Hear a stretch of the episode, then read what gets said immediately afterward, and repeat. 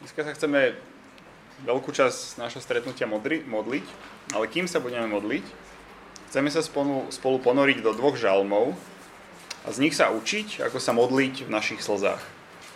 Aby sme sa naučili, že slzy nie sú hanba, že v plači je najlepšie sa nie umárať, ale sa v nich modliť. Takže otvorme si teraz najprv šiesty žalm v hnedých v Bibliách na strane päťstosedemnásť. Žalm číslo šesť na strane päťstosedemnásť. Dávidov žalm. Budem môcť čítať celý. Netrestaj ma, Hospodin, vo svojom hneve a vo svojom rozhorčení ma nekarhaj. Zmiluj sa nado mnou, Hospodin, lebo chradnem. Uzdrav ma, Hospodin, lebo mi kosti meravejú. Moja duša je veľmi vystrašená. A ty, Hospodin, dokedy? Obráť sa, Hospodin, vysloboď moju dušu a zachráň ma svojou milosťou.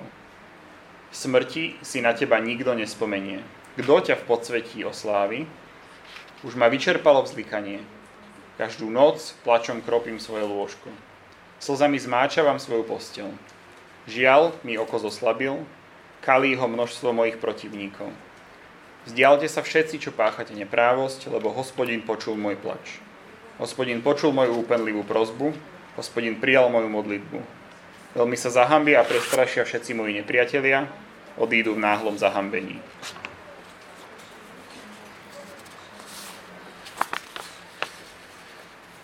Prečo plačeme? Taká jednoduchá odpoveď je, lebo sme smutní. Plač sa najviac spája so smutkom. Som šťastný, neplačem, som smutný, plačem. Žalm, ktorý sme čítali, nám ukazuje, že Dávid, autor tohto žalmu, píše o svojom plači a dôvodoch preň oveľa hlbšie, ako len Bože, som smutný, poteš ma, nech neplačem. Dávid plače v žalme z viacerých dôvodov. V prvom rade, to vidíme vo verši dva, plače, lebo cíti Boží hnev. Zrejme si teda uvedomuje svoje vlastné zlo, vlastný hriech. Vie, že si zaslúži trest. A v slzách prosí Boha, aby ho netrestal. Dávid tiež plače v reakcii na fyzickú bolesť. V verši tri. Jeho telo chradne, kosti mu meravejú. Prosí Boha o uzdravenie, lebo z jeho fyzického stavu je mu do plaču. A taktiež plače od strachu z nepriateľov, ktorí mu chcú ublížiť. Ním vo verši štyri a potom vo veršoch osem a deväť. Dávid mal v živote mnoho nepriateľov, či už ako mládenec, ktorého Boh vybral, aby vymenil panujúceho kráľa, alebo potom ako samotný kráľ. Hoci bol mocný kráľ, bál sa. Bál sa o život a strach ho tiež vedie k slzám. A zdá najviac zo všetkých dôvodov v tomto žalme. Dávid teda plače kvôli svojmu vlastnému hriechu, kvôli fyzickej bolesti, aj kvôli strachu o život. Ale neplače sám, neumára sa do sebalútosti a zášte. Ani sa pred Bohom nebičuje za to, aký je zlý, a ako potrebuje Bohu ukázať, že sa vie potrestať.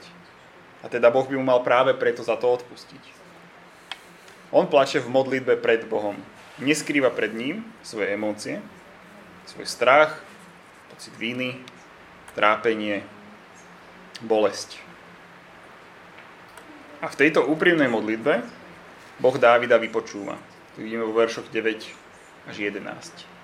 Nerieši hneď jeho problém, aspoň to nevidíme, nie je okamžite vyliečený, ani nepriatelia ešte nikam neodišli, ale Boh ho počuje. Prijal jeho modlitbu.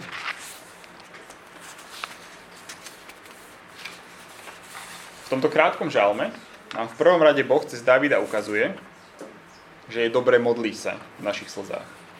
Nie, že Boh okamžite vyrieši naše problémy, alebo že by bez našej modlitby nevedel, čo nás trápi.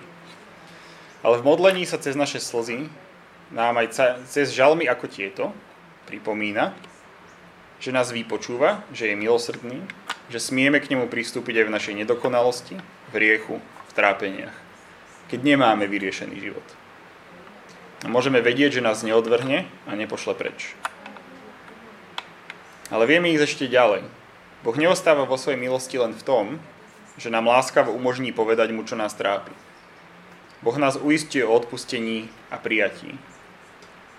A na to si prečítame časť Žalmu tridsaťdva. A v týchto našich bibliách je to na strane päťstotridsaťdeväť. Žalm tridsaťdva. A budem čítať verše tri až sedem. Žalm tridsaťdva. Kým som mlčal, chradli moje kosti a celý deň som nariekal. Veď dňom i nocou doliehala na mňa tvoja ruka. Moja životná sila vysychala ako v letnej pálave. Vyznal som ti svoj hriech a nezatajil svoju vinu. Povedal som, vyznám Hospodinovi svoje priestupky. Ty si potom odpustil vinu môjho hriechu. Nech sa preto k tebe modlí každý zbožný, kým ťa možno nájsť, aby ho veľké záplavy nedosiahli. Ty si moja skrýša. Ochrániš ma pred súžením, zahrnieš ma radosťou zo spásy. Jeden z dôvodov, pre ktorý Dávid v Žalme šesť, to bol ten prvý žalm, ktorý sme čítali, plače, je lútosť nad vlastným hriechom. Žalm šesť sám o sebe nás však neučí, ako vyznávať svoje hriechy. To sa vieme lepšie naučiť z tohto Žalmu tridsaťdva. Už sme ho tu spolu niekoľkokrát ako také spoločné vyznanie našich hriechov čítali. Žalmista, opäť Dávid, nás tu vedie cez vyznanie svojich hriechov pred Bohom. Ukazuje nám vzor, ako sa modliť, keď cítime vinu za náš hriech. Vo veršoch, ktoré sme čítali, vidíme jednoduchú štruktúru modlitby. Najprv, vo veršoch tri a štyri, vyznáva, že predtým, ako Bohu odozdal svoj hriech, keď mlčal, trápil sa, nariekal nad svojim stavom, umáral sa, chradol. Vedel, že robí zle, ale ubíjal sa za to sám. Nepustil tie veci z rúk, nepovedal Bohu, tu som, ja zlý človek. Až fyzicky ho ubíjalo, keď sa so svojím hriechom boril sám. Potom, vo verši päť, žalmista konečne vyznáva svoj hriech. Nič nezatajuje. Netvári sa už pred Bohom lepší, ako naozaj je. Aj tak by mu to nepomohlo, lebo Boh pozná jeho srdce. Ale len vtedy naozaj vyznáva svoj hriech úprimne. Keď nevyznáva len tie pohodlné, ľahké hriechy, ale všetky, od podlahy.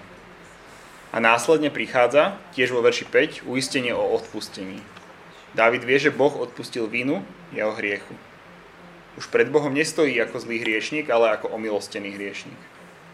Preto, vo verši šesť, volá celý Boží národ, aby neváhal a prichádzal pred Boha. Aby sa, kým je čas, obrátili k Bohu.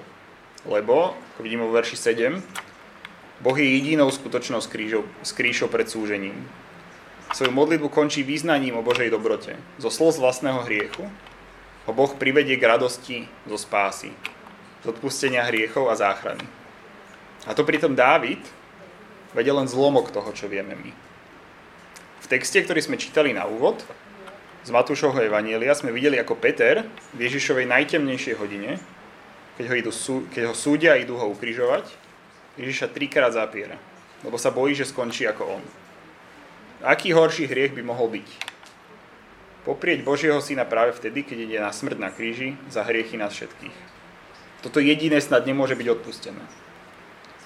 Text v úvode sme skončili pri tom, keď si Peter uvedomil svoju vinu a plače.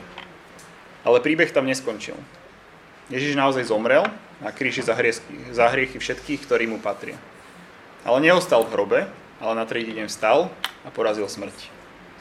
A po svojom skriesení sa stretáva s Petrom, ktorý ho trikrát zaprel, a trikrát sa ho v dvadsiatej prvej kapitole Jánovho evanjelia pýta, či ho má Peter rád. A Peter mu trikrát odpovie áno. A Ježiš mu trikrát zopakuje, aby pásol jeho ovce. Peter zradil jediného Božieho syna. Ale Ježiš z neho aj tak spravil pastiera svojej cirkvi, po ktorého kázni sa na letnice obracajú tisíce ľudí. Lebo Boží ľud a jeho cirkev sa neskladá z ľudí, ktorí si to zaslúžili. Ale práve z tých, ktorí vedia, že si to nezaslúžili. Ktorí zaplakali nad svojím hriechom, dali ho otvorene Bohu a prijali nezaslúžené odpustenie.